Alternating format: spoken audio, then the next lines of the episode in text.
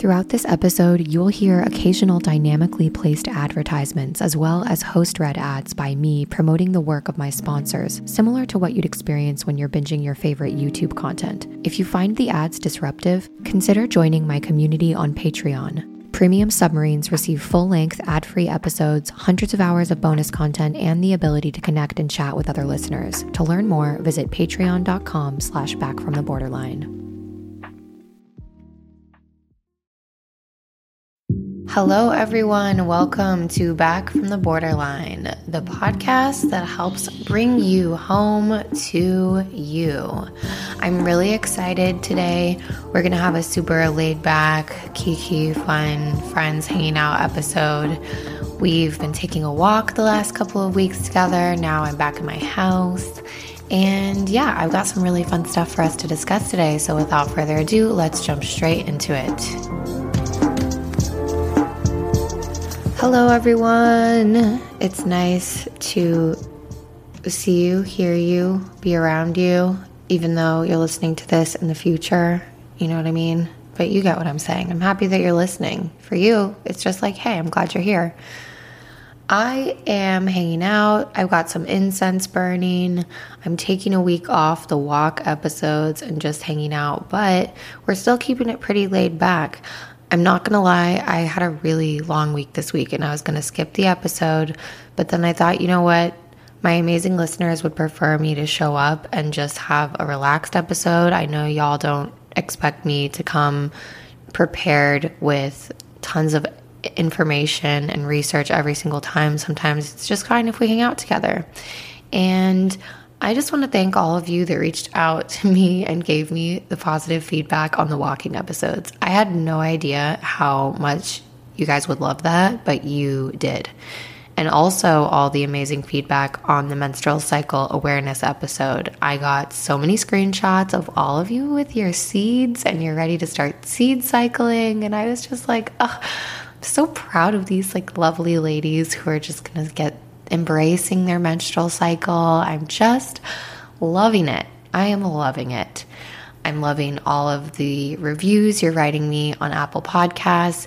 If you haven't done that yet, please, please, please, please write a review. Even if you listen on Spotify, hop over to Apple Podcasts and write a review. It really helps me out, helps other people find the show. And quite frankly, I just love it. I love hearing what you think. Lots of good stuff going on Instagram. If you aren't following us on Instagram yet, follow me back from the borderline. I'm really kind of switching up my style on Instagram lately and I'm really liking it. I'm just kind of embracing my creativity, getting more true to me, and really opening myself up. I put my first picture of myself on my Instagram account, which was a lot for me because for the longest time, my everything that I did revolved around my looks. And I was just so obsessed with looking hot on Instagram. And I, for those of you who are long term listeners, I did so much stuff to my body. I put a bunch of lip filler in a long time ago. I got breast implants, which I then got removed a couple of years ago. That's another story entirely.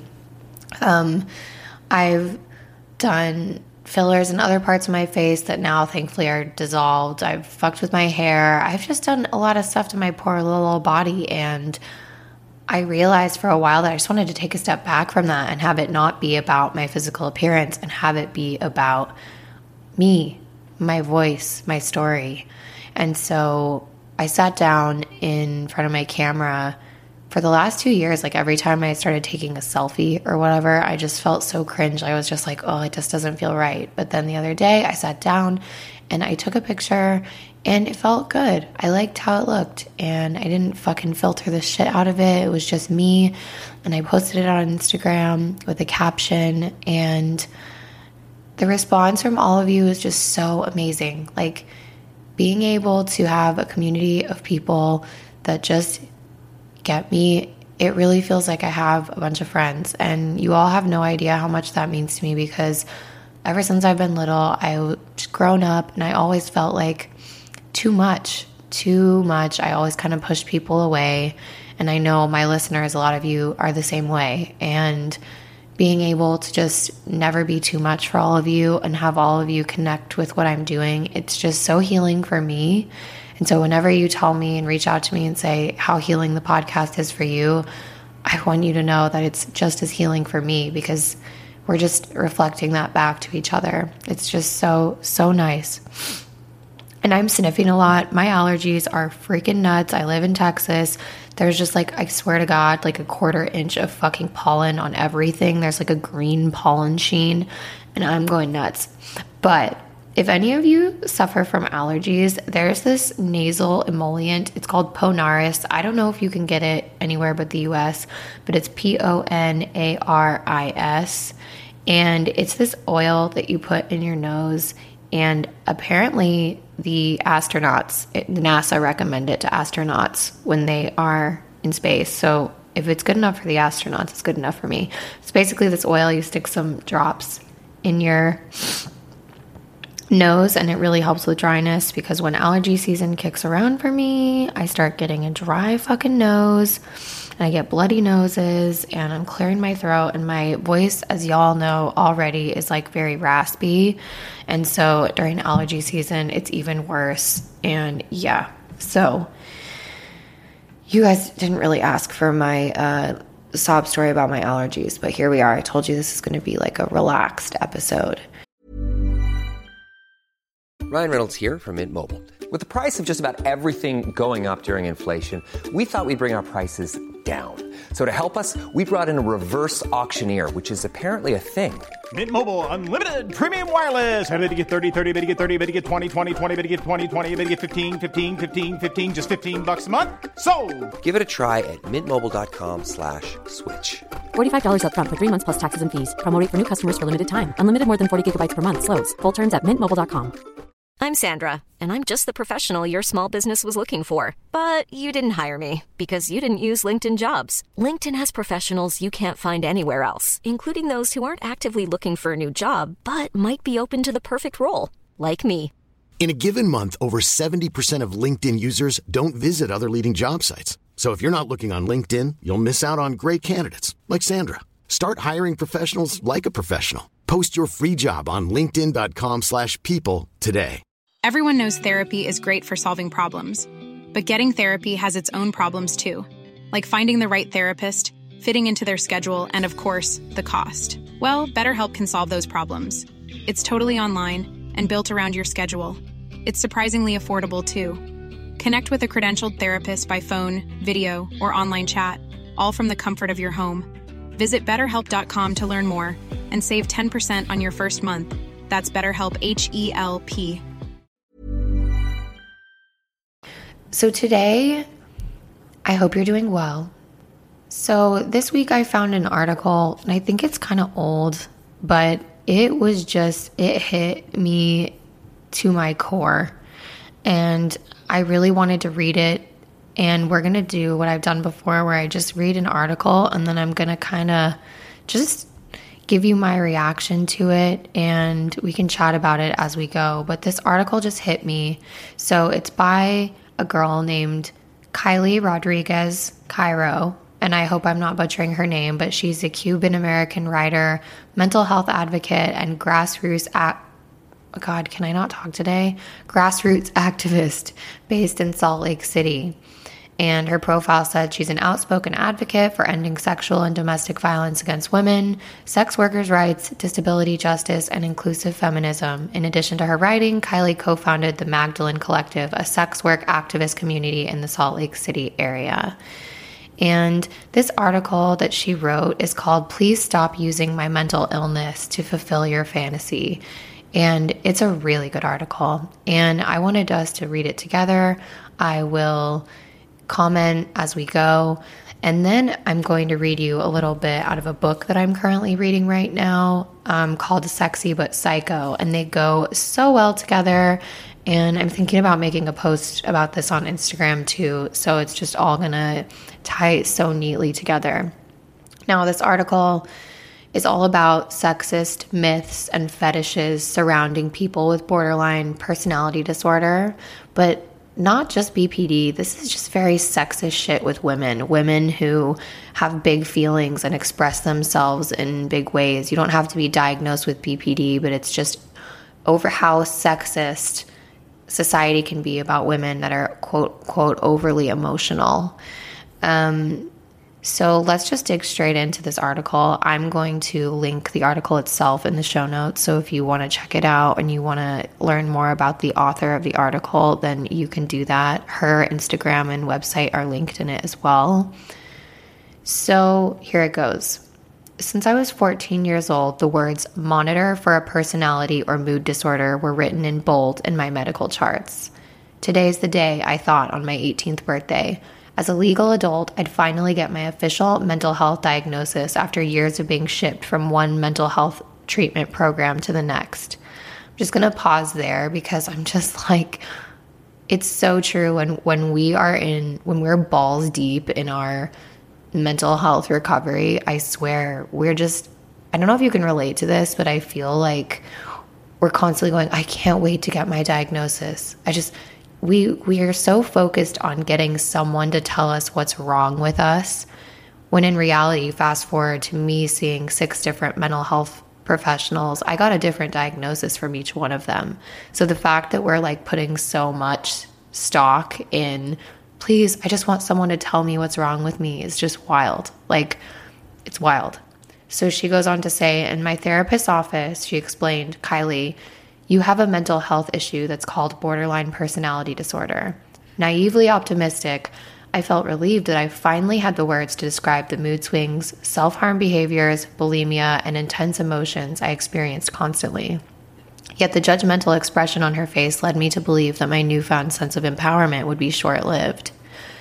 The National Alliance of Mental Illness NAMI estimates that between 1.6 and 5.9% of American adults have borderline personality disorder, or BPD. They note that around 75% of people who receive a BPD diagnosis are women. Research suggests biological and sociocultural okay i'm to learn how to talk today guys i'm not even to edit this out because you you guys you like you you understand sometimes we just can't read as well as we normally do. It's a long week.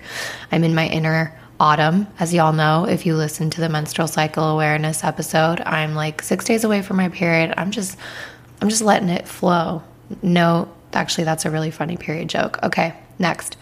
Research suggests biological and sociocultural factors may be the cause of this gap. To receive a BPD diagnosis, you have to meet five out of nine criteria requirements set forth in the new edition of the Diagnostic and Statistical Manual for Mental Disorders, otherwise known as the DSM 5. They are an unstable sense of self, frantic fear of abandonment, issues maintaining interpersonal relationships, suicidal or self harm behaviors, mood instability, feelings of emptiness, dissociation, outbursts of anger, and impulsivity. At 18, I met all the criteria. As I poured through websites that explained my mental illness, my hope for my future quickly morphed into a sense of shame. Growing up institutionalized with other teenagers living with mental illness, I wasn't exposed often to mental health stigma, but I didn't have to scour the dark corners of the internet to discover what many people thought of women with BPD. Borderlines are evil, read the first autocomplete search on Google. Self help books for people with BPD had titles like Five Types of People Who Can Ruin Your Life. Was I a bad person? Sidebar from Molly here. I just, I, I, this makes me so sad. I felt the exact same way. This is why I have such a problem with borderline personality disorder as a diagnosis in general. This is why I hate the title. This is why I don't like even ever telling anyone that their personality is inherently disordered. So many of us as teens struggle with a lot of these symptom, uh, the symptomology of BPD, and it's normal to feel these feelings. And I feel like half of us are almost driven more crazy feeling by people denying our feelings and telling us, like I was told, that I was the problem, that I needed to, that I was too much. And that almost made everything worse and more intense. And so you have to wonder if we would have like affirming environments that were more suitable for highly sensitive children, women like us, that maybe this symptomology wouldn't turn into full fledged mental illness, you know, and spiral out of control. But anyway, so continuing on with the article, she says, I learned quickly to conceal my diagnosis, even from close friends and family. BPD felt like a scarlet letter, and I wanted to keep it as distant from my life as I could. Yearning for the freedom I sorely lacked throughout my teenage years, I left my treatment center a month after my 18th birthday. I kept my diagnosis a secret until I met my first serious boyfriend a couple of months later. He thought of himself as a hipster. When I confided in him that I had BPD, his face beamed with excitement. We grew up with movies like The Virgin Suicides and Garden State, where the main characters became infatuated with one dimensional versions of mentally ill women at the height of their popularity. Because of this manic pixie girl trope, I believed there was a certain allure for him in having a mentally ill girlfriend. It felt impossible to navigate the unrealistic standards I had to live up to as a young woman, a mentally ill woman to boot, so I felt desperate to normalize the way he exploited my BPD. I wanted my mental illness to be accepted. I wanted to be accepted. As our relationship progressed, he became enamored with certain aspects of my disorder. I was a girlfriend who was sometimes risky, impulsive, sexual, and empathetic to a fault. Yet the moment my symptoms shifted from quirky to crazy, from his perspective, mood swings, uncontrollable crying, or cutting, I became disposable to him. The reality of mental health struggles left no room for his manic pixie dream girl fantasy to thrive, so we broke up shortly thereafter. Isn't that just convenient, you know? isn't that it's it's sexy until you have to actually come in and be a supportive partner as much as i feel that was my sidebar if you couldn't tell this next section of the article is called beyond the movies so she continues as much as I feel our society clings to the myth that women with borderline personality disorder are unlovable and downright toxic in relationships, women with BPD and other mental illnesses are also objectified.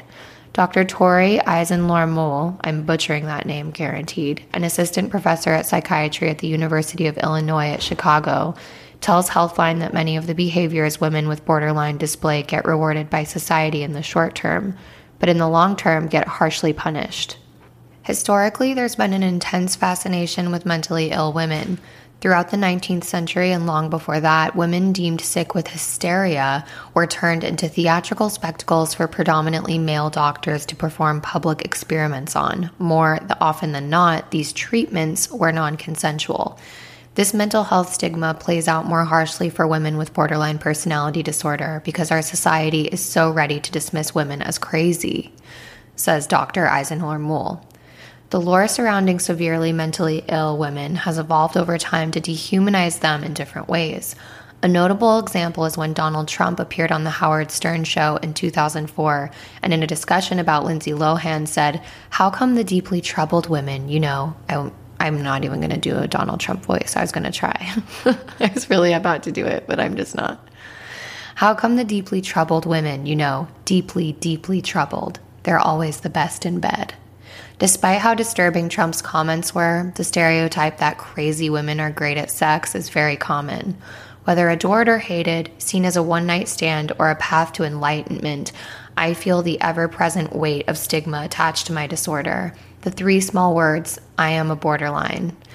And I can watch someone's eyes shift as they create a backstory for me in their minds.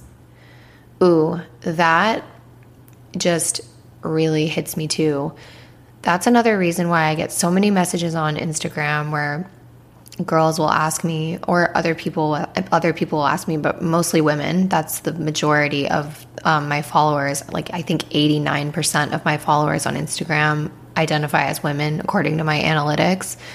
And they ask me like when should i disclose my diagnosis? And i'm always just like you know what? Save that for your most intimate circle there's nothing, and I don't understand the whole like thing going now where it's like, I'm proud of my diagnosis. I'm proud to be BPD. I'm not proud to be BPD because literally BPD, borderline personality disorder, is some label made up by a bunch of white guys sitting in a room. I'm not, I'm proud to be myself. I'm proud of my emotions. I'm not proud of BPD. I don't understand the whole culture right now of like waving our diagnoses like some like like a pride flag, you know? I understand the point of the pride flag, but I don't understand of waving our diagnoses around as like a like this identity that we're attaching ourselves to. I really don't understand that. And when she says that she tells people, when she tells people she's a borderline, that she can watch someone's eyes shift and they start to create a story for the, her in their minds. The moment you say, also, who says I am a borderline?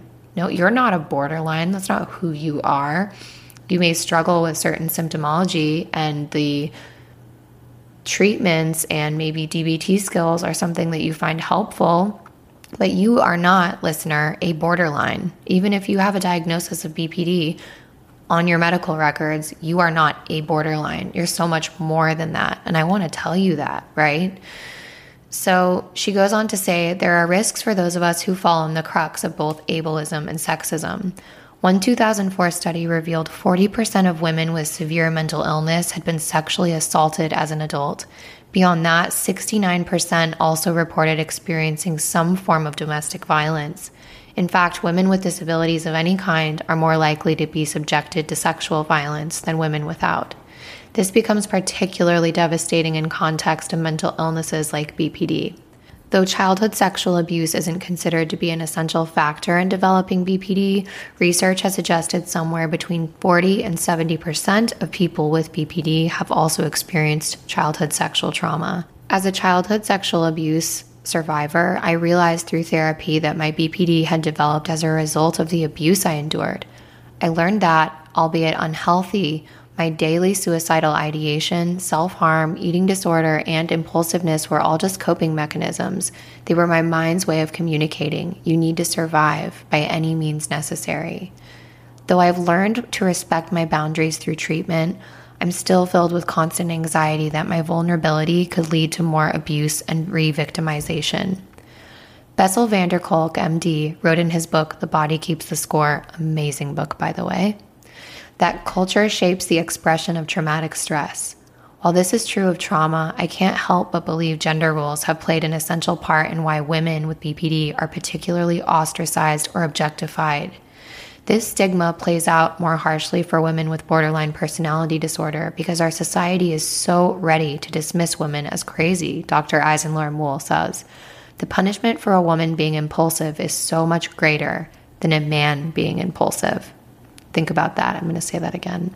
The punishment for a woman being impulsive is so much greater than a man being impulsive.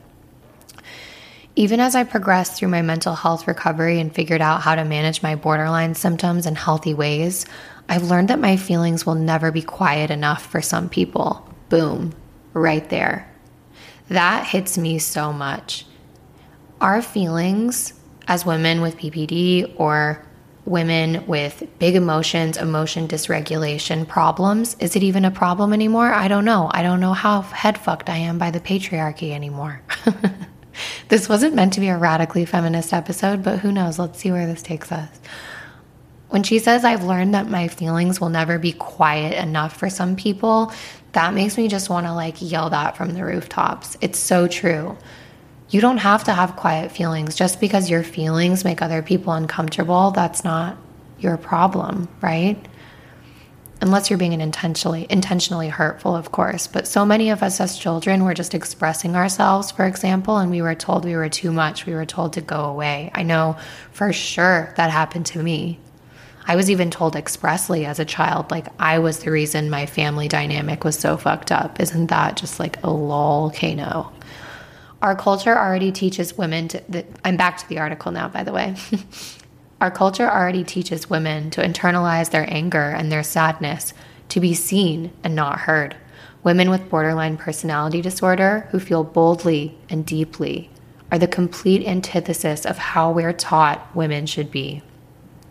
Think about it. Women are meant to be demure and seen and not heard and quiet and um, obedient. And those of us with BPD, if you've been diagnosed with BPD or if you identify with BPD symptomology, you probably have big feelings, you're expressive. And that goes against the way society has t- taught us how women should be. Having borderline personality disorder as a woman means being continuously caught in the crossfire between mental health stigma and sexism. I used to carefully decide who I shared my diagnosis with, but now I live unapologetically in my truth. The stigma and myths our society perpetuates for women with BPD aren't our cross to bear. I love that article.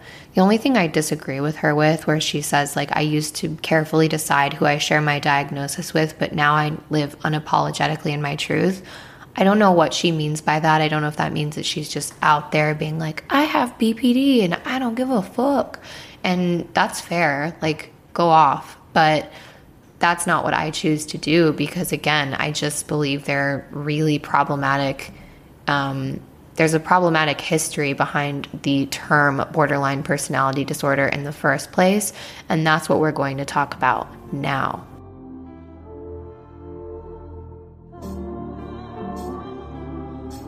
So, now that we started off with that article, I want to read you a chapter from the book I'm reading right now. It's by Dr. Jessica Taylor, and it's called Sexy but Psycho How the Patriarchy Uses Women's Trauma Against Them. This book is so good and I'm taking a little bit of a risk reading a chapter out of it. It's it's short. I think it's maybe, you know, just like 6 pages.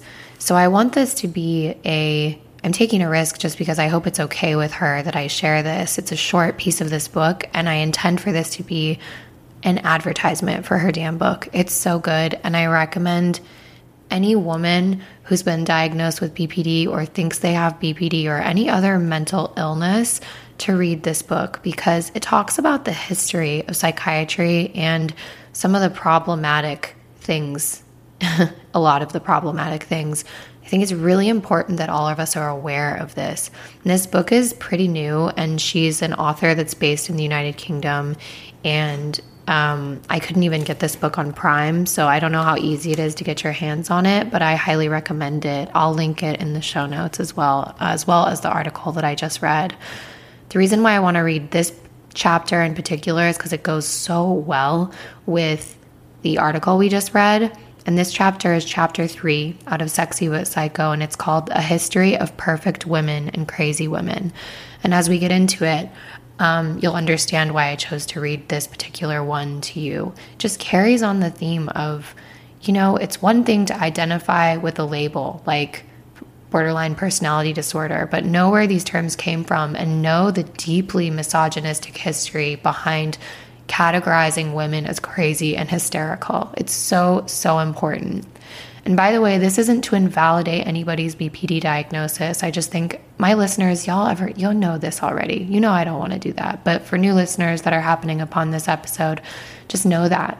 But right, part of even BPD treatment is learning to think in a more nuanced way and not split, right? So it's good that we know this information. You want to know the history behind things. I'd much rather know the full story so that I can figure out the best way forward.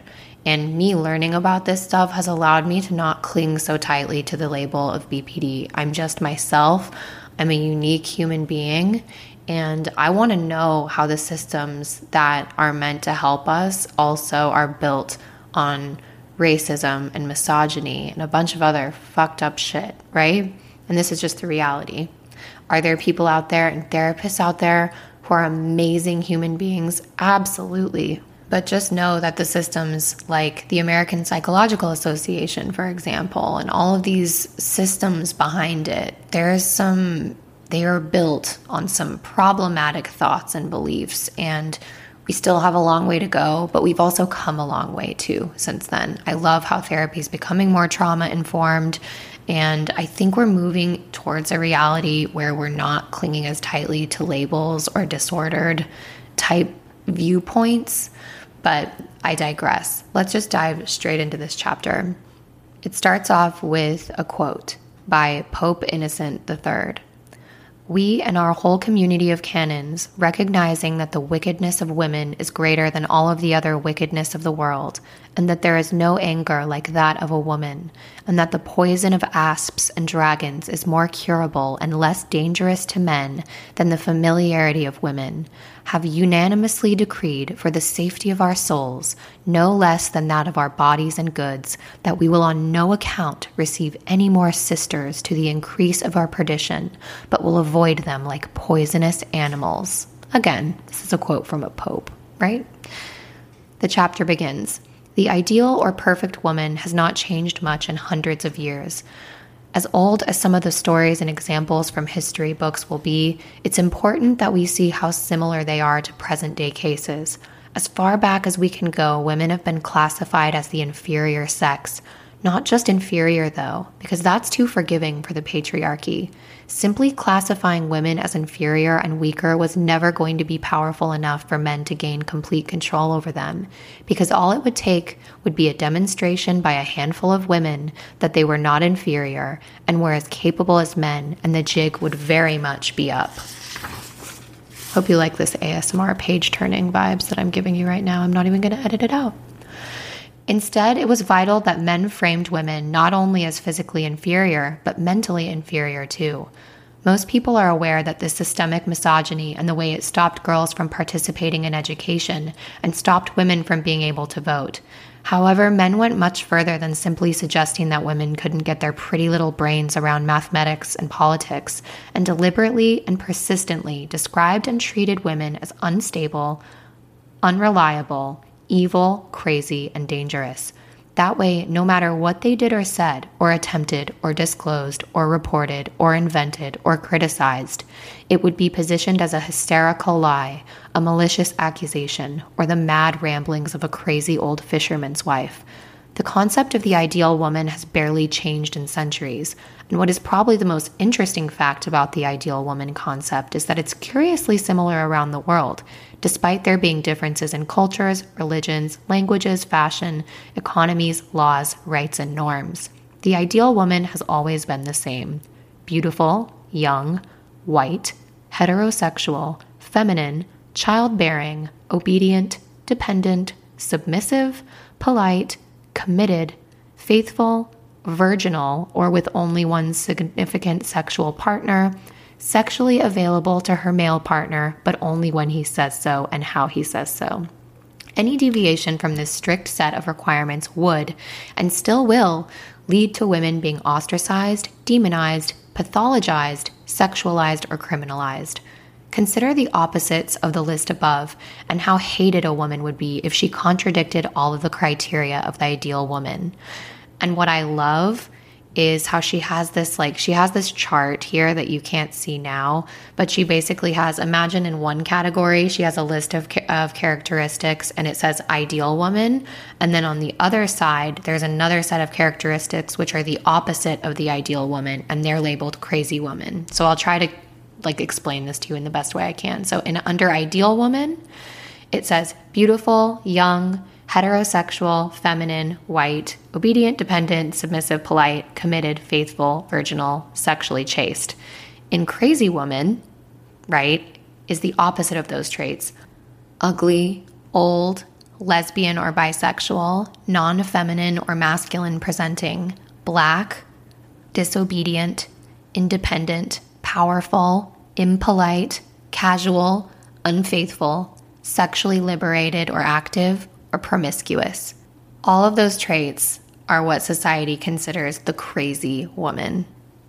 Sound familiar to any of us with BPD? Promiscuous? Huh? so I'm going to keep going. Hey, it's Danny Pellegrino from Everything Iconic. Ready to upgrade your style game without blowing your budget? Check out Quince. They've got all the good stuff shirts and polos, activewear, and fine leather goods, all at 50 to 80% less than other high end brands. And the best part? They're all about safe, ethical, and responsible manufacturing. Get that luxury vibe without the luxury price tag. Hit up quince.com slash upgrade for free shipping and 365 day returns on your next order. That's quince.com slash upgrade. A lot can happen in the next three years. Like a chatbot may be your new best friend. But what won't change? Needing health insurance. United Healthcare Tri Term Medical Plans are available for these changing times. Underwritten by Golden Rule Insurance Company, they offer budget friendly, flexible coverage for people who are in between jobs or missed open enrollment. The plans last nearly three years in some states, with access to a nationwide network of doctors and hospitals. So, for whatever tomorrow brings, United Healthcare Tri Term Medical Plans may be for you. Learn more at uh1.com. Interestingly, all the attributes from the list on the right have been used to diagnose, section, medicate, abuse, and imprison women in the past, and for some in the present day too. Many of the attributes on the right were used to describe and then prosecute women for being witches. While it may seem odd to trace psychiatry back to its supernatural origins, there are undeniable and influential roots in religion, Satanism, witches, and Catholicism that should never be ignored. In fact, I would suggest that understanding the history of religion, misogyny within the church, and the witch trials increases our understanding of modern day feminism and modern day mental health systems exponentially. Much before witches, the perfect woman was created by Christian priests and theologians and Mary, the mother of Jesus. The story of Mary is an interesting one, as she is invented, reinvented, shifted, and changed over the course of several hundred years to make her womanhood utterly unattainable to every other female in the world. Jack Holland traces this reinvention of Mary in his book, A Brief History of Misogyny, the World's Oldest Prejudice, he writes that in 431 AD, Mary was announced as the mother of Jesus and the mother of God. A young peasant Jewish girl from Palestine was elevated to the highest possible position in the world. She was the mother of God and therefore the mother of the entire universe. However, whilst most people will be familiar with the issue around her immaculate conception and the way the church invented her story to mean that she was a virgin, that her hymen never split, and that she was completely clean when she gave birth to Jesus, what most don't know is that for hundreds of years there were also questions about her own conception. How could this young peasant girl be divine enough to carry Jesus if she herself was born from sin? If she was born from sex between two humans, she was tainted by lust and therefore could never be good enough to birth God. It became an unthinkable scandal that Mary, the perpetual virgin, the mother of Jesus and God, the queen of heaven, and birther of the entire universe, could ever have been conceived in this way.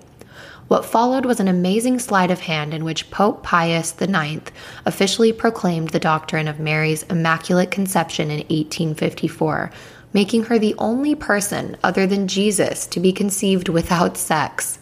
Mary, the young peasant girl from Palestine, was born divine, and no further questions were needed. She had never been tainted by lust or sex, and she lived as the perfect woman, died, and then went to heaven. Holland writes that Mary served as a constant, contradictory, and impossible role model for women, and no other women would ever achieve immaculate conception, and that all of their children would be tainted by original sin. No other woman would ever be as perfect, passive, obedient, or dutiful as Mary. No other woman could ever be as sexless and repress their desire or lust for others. And yet, women tried. Between the 9th and 13th centuries, women moved to convents to remove themselves from society and give themselves to God, and to practice all the obedience, celibacy, and passivity that Mary had demonstrated. By the 13th century, nunneries were commonplace across Europe, with hundreds of thousands of women teaching and learning how to write, read, sew, meditate, pray, and work together on beautiful pieces of poetry, art, and literature. This was eventually denounced by Pope Innocent III, who prohibited women from becoming leaders or authorities within the church, which was met with misogyny and celebration from men who sought to keep women away from religion and power. This is where that quote comes back in again from the beginning of the chapter. This is literally the quote around this same time that we're talking about that the Pope said and came out and made this declaration. I'm going to read it again we and the whole community of canons, recognizing that the wickedness of women is greater than all of the other wickedness of the world, and that there is no anger like that of a woman, and that the poison of asps and dragons is more curable and less dangerous to men than the familiarity of women, have unanimously decreed for the safety of our souls, no less than that of our bodies and goods, then we will on no account receive any more sisters to the increase of our perdition, but will avoid them like poisonous animals. This decree was to have a long lasting and important impact on women for many centuries to come, and was to become the setup for the belief that women were the most evil, dangerous, and wickedest creatures of all. The word witch is thought to have come from the 16th century derogatory term wiche, which was used to describe women who were evil, aging, malicious, and dried up. Simultaneously, the word slut was developed from its 15th century origins, which meant an unkempt, dirty, slovenly woman. As time went on, both terms became intertwined to mean women with low morals, evil intent, and loose sexuality. And because morals and religious law were so tied up with female biology and female sexuality, they became intrinsically linked over time. In 2017, Kristen Sollée wrote an excellent historical account of the links between the categorization of women as witches and sluts, in which she argues that the mysteries and contentions of female biology have dominated religion and artistic thought for over 200,000 years. While modern mainstream religions chose to ignore or subjugate women, historic and ancient religions often had female gods and female elders. However, as time went on, society rejected the concept of females in power, and all major world religions moved towards patriarchal models of power and humanity. This is important because around the same time, female power, intellect, and nonconformity began to be re- repositioned as a sin or as demonic possession. In some ways, witches are a stereotype of everything that the patriarchy attempts to control, ignore, or eradicate in women and girls. Sollée, which is this is a source in this book, 2017, writes that everything about the witch flew in the face of the patriarchal control, and so men made them into the most obscene caricatures possible. A message to women never be like the witches or be subjected to trial, hanging, drowning, or burning. The message was clear. Don't age, don't step out of line, don't read too many books, don't know too much, don't question men don't learn about the moon or the stars. Don't know about nature. Don't be gay. Don't be unattractive to men. Don't be outspoken. Don't be angry. Don't be independent. Don't be disobedient.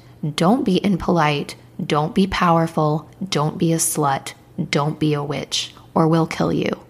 And even if you are none of those things, we can accuse you of them, and the weight of that accusation will be enough to have you killed anyway. This is of vital importance. Look how little has changed in the last five centuries. Replace the word witch with the word crazy, and replace the reference to killing with the new medical terms such as sectioned or treated. And what do you have? Traditional psychiatry. Replace the word crazy with the term borderline or emotionally unstable. And what do you have? Modern psychiatry. Therefore, what we can argue is that there has been a clear path from being castigated as a witch to being labeled as crazy to the modern day diagnosis of a woman or girl with a personality disorder. And I am not the first person to argue this. Ussher, 2013, another source in the book here, wrote that borderline personality disorder is the quote, waste basket of mental health, end quote and is simply the gradual modernization of the same stereotypes and accusations that would have a woman burned at the stake as a witch. True to the title of this book, witches were often seen as sexy but psycho. Women who were reported or accused of being witches were often punished and killed due to their sexuality, female masturbation, discussion of female pleasure, or their sexual behavior. The Catholic Church played an instrumental part in this construction of sexual women as witches and shared posters and leaflets about female pleasure being satanic and devious. In 1486, a document entitled the Malleus Maleficarum was published and shared widely across Europe. The document used the most misogynistic texts from the Bible and from famous classical philosophers to create a doctrine about the hunting and killing of witches and women in general. It's widely regarded as one of the most misogynistic texts of all time, with entire sections made up of lies and accusations about women's biology, brains, sexuality, sexual pleasure, and links to the devil. It accused witches of being able to stop women from becoming pregnant, making them leave their husbands, and being able to make men impotent. The text stated that non-conforming women have been having sex with the devil, which made them evil and powerful with incredible knowledge of female biology, reproduction, pregnancy, and birth. And then it lists a citation for this. The accusations of witchcraft had long standing impacts on medicine, in which only male doctors were trusted. When women demonstrated any competent knowledge of female biology, they were accused of being a witch and killed. This meant that women were learned or experienced in supporting women to give birth or have safe pregnancies became prime suspects of witchcraft. If the pregnancy went well with her advice, witchcraft was blamed and she was killed. If the pregnancy ended in miscarriage or stillbirth, witchcraft was blamed and she was killed. Because of this, midwives were often seen as some of the most dangerous and evil of all witches because men in power felt that they knew far too much about birth, health, fertility, and female biology. Leaflets and rumors were spread by the Catholic Church that midwives received their powers from the devil and that God would only work his powers through male doctors, as women were too inferior to receive power and knowledge from God. Wow. the wow is from me, not from Dr. Uh, Jessica Taylor. Witches were essentially whatever men in power wanted them to be. Sollée, 2017, a source again, says that men created images of witches to be whatever they needed them to be at the time, to either excuse, explain, or confuse women. If a man had been cheating on his wife, he might argue that the young woman he'd slept with was a witch who cast a spell on him. If his crops died, he might argue that the woman next door was an evil witch who killed all his crops or salted the earth. If his child was unwell, he might accuse his wife or another female family member of cursing them. Women were scapegoated for anything and everything during the centuries of witch trials. So, in the 17th century, when women started to pass knowledge to each other about natural birth control and abortion of unwanted pregnancies, one of the first accusations made by the church was that birth control, contraceptive methods, and abortions were satanic witchcraft. During her research, Sollée found that the early anti abortion movements in the late 1800s were heavily based on the demonization of midwives and female doctors, and instead encouraged the public to trust and favor male doctors instead of female midwives, doctors, and nurses, an issue that's never really gone away. In 2020, I interviewed Natalie, an experienced and qualified nurse from Scotland who had been subjected to rape and domestic abuse by her ex partner and father of her baby. In order to discredit her, he'd repeatedly accused her of being mentally ill during the court cases, and this had been recorded on her personal files. Natalie's child had a short illness as a toddler, which presented as a persistent temperature which did not respond to paracetamol, and for those of you who are not in the UK, paracetamol is the same thing as Advil or ibuprofen. So the child had a resistant fever. Having tried everything she knew from her own knowledge, she called an out of hours out of hours hospital service for advice and was told to give more paracetamol. Natalie argued and said that she'd already given it and then listed dosages and times with the corresponding hourly temperatures. She explained that she was a nurse and that she felt that her child needed to be seen by an emergency doctor immediately. Two days later, she was visited by two child protection social workers who informed her that the call handler had reported her to social care for having, quote, too much knowledge, quote, about children's health issues and suggested that she might be fabricating the illness of her child due to her so called mental health issues. What interested me most about this example was the way that Natalie's years of experience and qualifications as a registered nurse meant very little when contrasted against the testimony of her ex husband and rapist, who had defended himself by telling every agency he could that she was mentally ill. Years later, and even after he was convicted, she was still being regarded as mentally ill and, quote, knowing too much, quote, even when utilizing her own medical expertise. After the Renaissance and after the outlawing of witch trials, women were not suddenly liberated from these stereotypes and stories of evil, dangerous, sexually deviant women. Instead, men looked to science and medicine for reasons as to why women were so inferior and problematic, and as expected, they found what they were looking for in abundance. What used to be known as original sin, demonic possession, or witchcraft quickly moved to medical explanations of imbalances of four humors in the body, which controlled personality types and caused illness and madness. The four humors were theorized to be choleric, yellow bile, melancholic, black bile, sanguine, blood, and phlegmatic, phlegm. Beliefs began with Hippocrates and Galen, who both theorized that the humors in the body could determine your moods, personality, and character. We could think of it as the earliest form of personality psychology, which is now dominated by trait theory. Too much black bile would re- be reported to be the cause of depression. Too much yellow bile would be reported to be the cause of aggression and violence. This would be the beginning of the medicalization of mental health, trauma, and distress. Hippocrates wrote of women who were incoherent, scared, depressed, nervous, and relied heavily on humors to explain their experiences. Their complex mental and social lives were reduced to four fluids in the body, an archaic idea which we seem to be moving back to with every step towards reductionism, genes, and biological theories of mental illness. Women were considerably impacted by the move towards medicalization of distress and emotion, especially as there was virtually no science about the female body or reproductive system, which remained shrouded in mystery for centuries. Reams of laughable and harmful diagnoses and treatments were based on humoral and then later medical explanations of women's suffering and distress, which led to everything from being bled until they died to holding frogs to remove evil from their bodies. Dear God. Again, another sidebar for me. Whilst medicine was moving forward, mental illness was still entwined with magic, religion, spirituality, and myth, and so was the stereotype of the ideal perfect woman. As time has progressed, the concept of the perfect woman has hardly changed at all, and women who step outside this narrow expectation are regularly positioned as crazy, obsessed, psychotic, promiscuous, or disordered. As of today, being female is widely reported as correlating with almost every mental disorder in the DSM 5. Women are more likely to be diagnosed with depression, anxiety, and somatic disorders.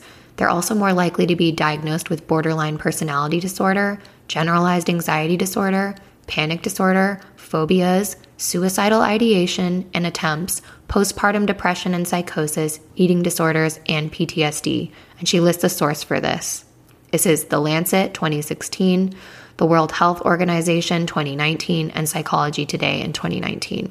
Women are also much more likely to be diagnosed with multiple psychiatric disorders at the same time, and the source for this she lists as Anxiety and Depression Association of America in 2019. It's as if no one has been able to ever join the dots. Why have we not considered that women are living in a patriarchy which oppresses, objectifies, sexualizes, controls, humiliates, and discriminates against them on a daily basis? Why are we ignoring the most obvious explanation that women and girls exist in an environment which causes them serious harm? And why have we reframed the global, common, and collective trauma of women and girls as hundreds of man made, misogynistic psychiatric disorders which reside inside the brains of mentally disordered women and girls. And who could possibly benefit from that, I ponder. Very, very good chapter. Um, again, I highly recommend this book by Dr. Jessica Taylor called Sexy But Psycho. I will link it in the show notes. It is great, it's been really illuminating. And just because I'm reading this passage of this very feminist book, I want you to know that so many other people have been demonized as well. There's so much racism, there's so much stigma against being gay or trans or anything that deviates outside the norm of how we should act. And that's what I really want us to be focusing on now. These archaic ways of how we should be. And when I read this, it really helped me to start thinking about like, is it a problem the way I am, or has society just told me it's a problem the way I am? And there are certain things that I know that don't serve me, like being super reactive and not being very self aware. But there are other things that aren't that big of a deal, like, I don't know, just having big feelings and maybe crying. I had my first meeting with an executive coach this week. I've always wanted to work with um, a business coach, and my coach is such a badass bitch. I know she wouldn't mind me calling her that. She's so badass. And she owns her own business. She's in a diverse she's a diversity and inclusion specialist. She's so qualified. She's I'm pretty sure she is, has some trauma qualifications in her background. She works with nonprofits. She's just such a cool person. And she told me, you know, I started crying and she, when I was talking about something, and she, I said sorry, you know, and she kind of, she's working with me where she's catching me and I'm always apologizing for myself. I'm apologizing for my emotions. And as she's catching me on that, I'm realizing, like, wow, I've really been beaten down by society in that my big displays of emotion are somehow a problem. And I encourage you to start thinking about this. And if you're a man and you're listening to this, or if you're someone who doesn't identify as a woman, um, there are just there are ways that society tells you how you should be too. And I encourage you to just think about that. And also, if you are a man specifically listening to this, this isn't to shame you. I mean, I'm I'm dating a man right now and he's incredibly aware of these things and I know that if he heard something like this going down, a woman being spoken to this way, he would speak up. And there are amazing men out there, there are amazing people that don't identify as a woman out there. All of us have to come together and kind of call this bullshit out together as a, as, as a society, as people, as human beings, right? There isn't just one way to be. You can be how you want to be. But the one thing that's not cool is treating people like shit, right? And I know myself, regardless of whether or not I, you know, I everyone that listens to this knows I was diagnosed with BPD traits. I was never diagnosed with borderline personality disorder. I didn't meet the full criteria. But there was a time in my life that I really treated people like shit. I was really selfish, really not aware. I was not self aware at all. I really kind of thought the world revolved around me. And this is not to give excuse to that type of behavior. But I know that in my darkest time, when I had filled my lips up. I had massive fake boobs. I was putting like the sexiest, hottest pictures on Instagram that I could, editing the shit out of my pictures, trying so hard to get the validation of men, and then being kind of like sexualized, but then also probably thought of as a slut. All these things. It makes me so angry now. Growing up in the age that I did, in, you know, as a millennial, growing up in the age of AOL Instant Messenger, as we've talked about before, the, the rise of reality TV, things like America's Next Top Model, The Simple Life with Paris and Nicole, just seeing the ways that celebrities like Britney Spears and Lindsay Lohan were demonized for their erratic behavior. That to me is like modern day witch hunt shit. And it's not fucking okay. And I sometimes look back and I'm like, God, no wonder I felt so fucked up. And if you grew up in that same time as I did, or if you're a Gen Z now too, and also Gen X and other, um, there's we can go back as as we just did. We went back as far as like the 1300s in this episode of how fucked up shit was in um, times before us. But I'm just speaking from my own experience. It's been a hard time to be growing up as a woman or a girl, uh, trying to fit these fucking impossible beauty standards, right? Like, we're supposed to have huge, massive lips, snatched fox eyes, tiny little nose, tiny waist, fat ass, big boobs. But maybe now a fat ass isn't in style anymore. It's almost like that's going away and low rise jeans are coming back. God help us. God. I I do not want the the return of low rise jeans, my friends. I don't I don't want to see butt cracks. I'm good. I don't want the whole like thong sticking out thing to come back. Like I remember that very clearly. I also just watched an amazing documentary on Netflix. I think it's called it's something about Abercrombie. Let's look it up. Abercrombie documentary, Netflix. I hope y'all like this, just like very casual style. I'm doing this. It's called White Hot The Rise and Fall of Abercrombie and Fitch, an exploration of the brand's pop culture reign in the late 1990s and early 2000 and how it thrived on exclusion.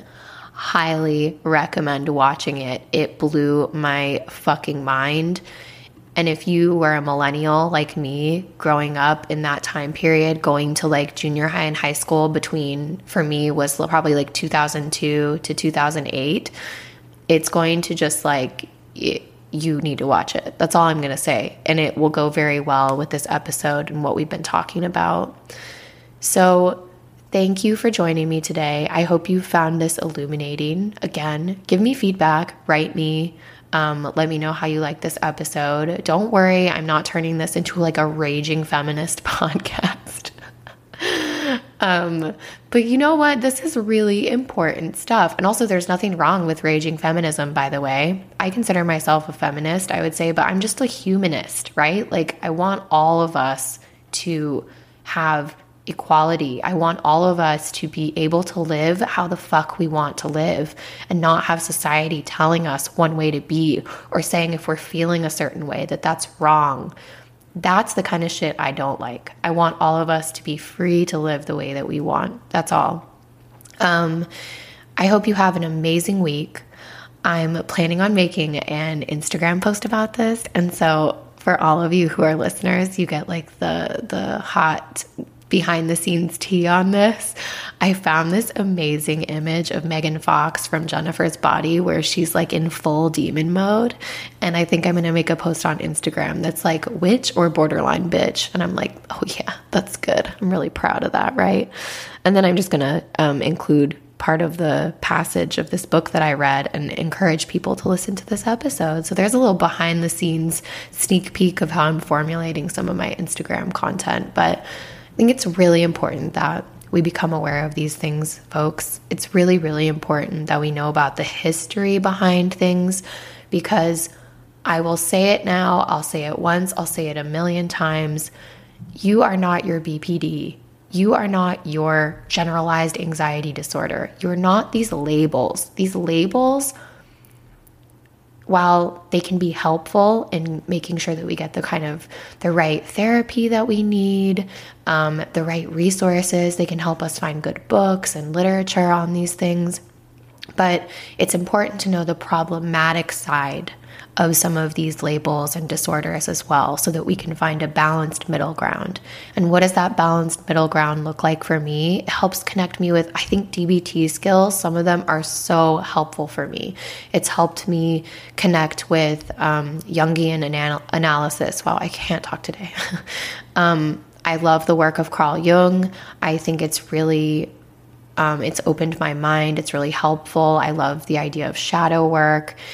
I love the work of Pete Walker. If you don't know of him, he does a lot of stuff on complex post traumatic stress disorder. So, diagnoses are helpful in the fact that they can help point us in the right direction. But I don't think that they should become our identities. And I don't think that we should lose sight of the problematic history behind the labels themselves. Have an amazing week. I can't wait to see you right back here next time. And I love each and every single one of you. I hope that this has opened your mind and expanded your your vision of how these things come to be. And I hope you become a little less identified with those labels. I want you to just remember that you are a human. You're a human being. And you have a right to live the way you want to live. You have a right to love the people you want to love. You have a right to feel the way you want to feel, dress the way you want to dress, work in the job that you want to work or not, or express yourself the way you want to express yourself. That's what I want to leave you with. I love you. See ya. All right, you messy, amazing, emotional, fabulous human beings doing this life thing. That is it for today's episode. I want to thank you so much for listening because out of all the millions, billions of podcasts in the world, you chose to listen to mine. And that means a lot to me. And if you listen this far, I know you never want to miss a new episode. So to make sure that doesn't happen, click follow in your podcast player of choice and you will be alerted every time I drop a new one.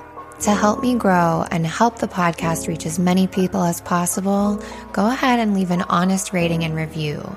Not only that, I love to hear your feedback, so please share it with me. I read every single review, and you just might hear it read out loud on the podcast. To connect with me directly, follow me on social media and keep up with all the new updates. You can find that all at backfromtheborderline.com. And as always, any articles, resources, or other helpful information you've heard today can be found in the description of this podcast episode. So don't forget to check out the show notes. And until we meet again, remember life is a circle, a cycle, a process separation, initiation, return.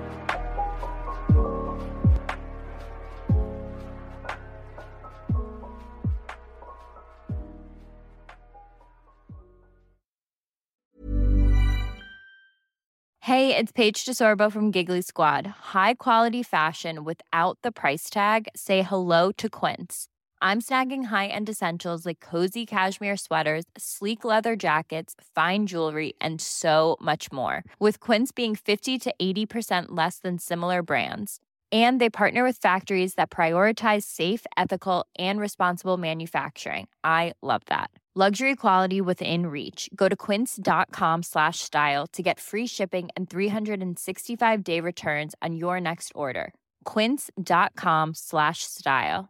Mom deserves the best, and there's no better place to shop for Mother's Day than Whole Foods Market. They're your destination for unbeatable savings, from premium gifts to show-stopping flowers and irresistible desserts. Start by saving 33% with Prime on all body care and candles. Then get a 15-stem bunch of tulips for just $9.99 each with Prime. Round out Mom's menu with festive rosé, irresistible berry chantilly cake, and more special treats. Come celebrate Mother's Day at Whole Foods Market. Imagine the softest sheets you've ever felt. Now imagine them getting even softer over time. That's what you'll feel with Boll and Branch's organic cotton sheets. In a recent customer survey, 96% replied that Boll and Branch sheets get softer with every wash. Start getting your best night's sleep in these sheets that get softer and softer for years to come. Try their sheets with a 30-night guarantee. Plus, get 15% off your first order at bollandbranch.com. Code BUTTERY. Exclusions apply. See site for details.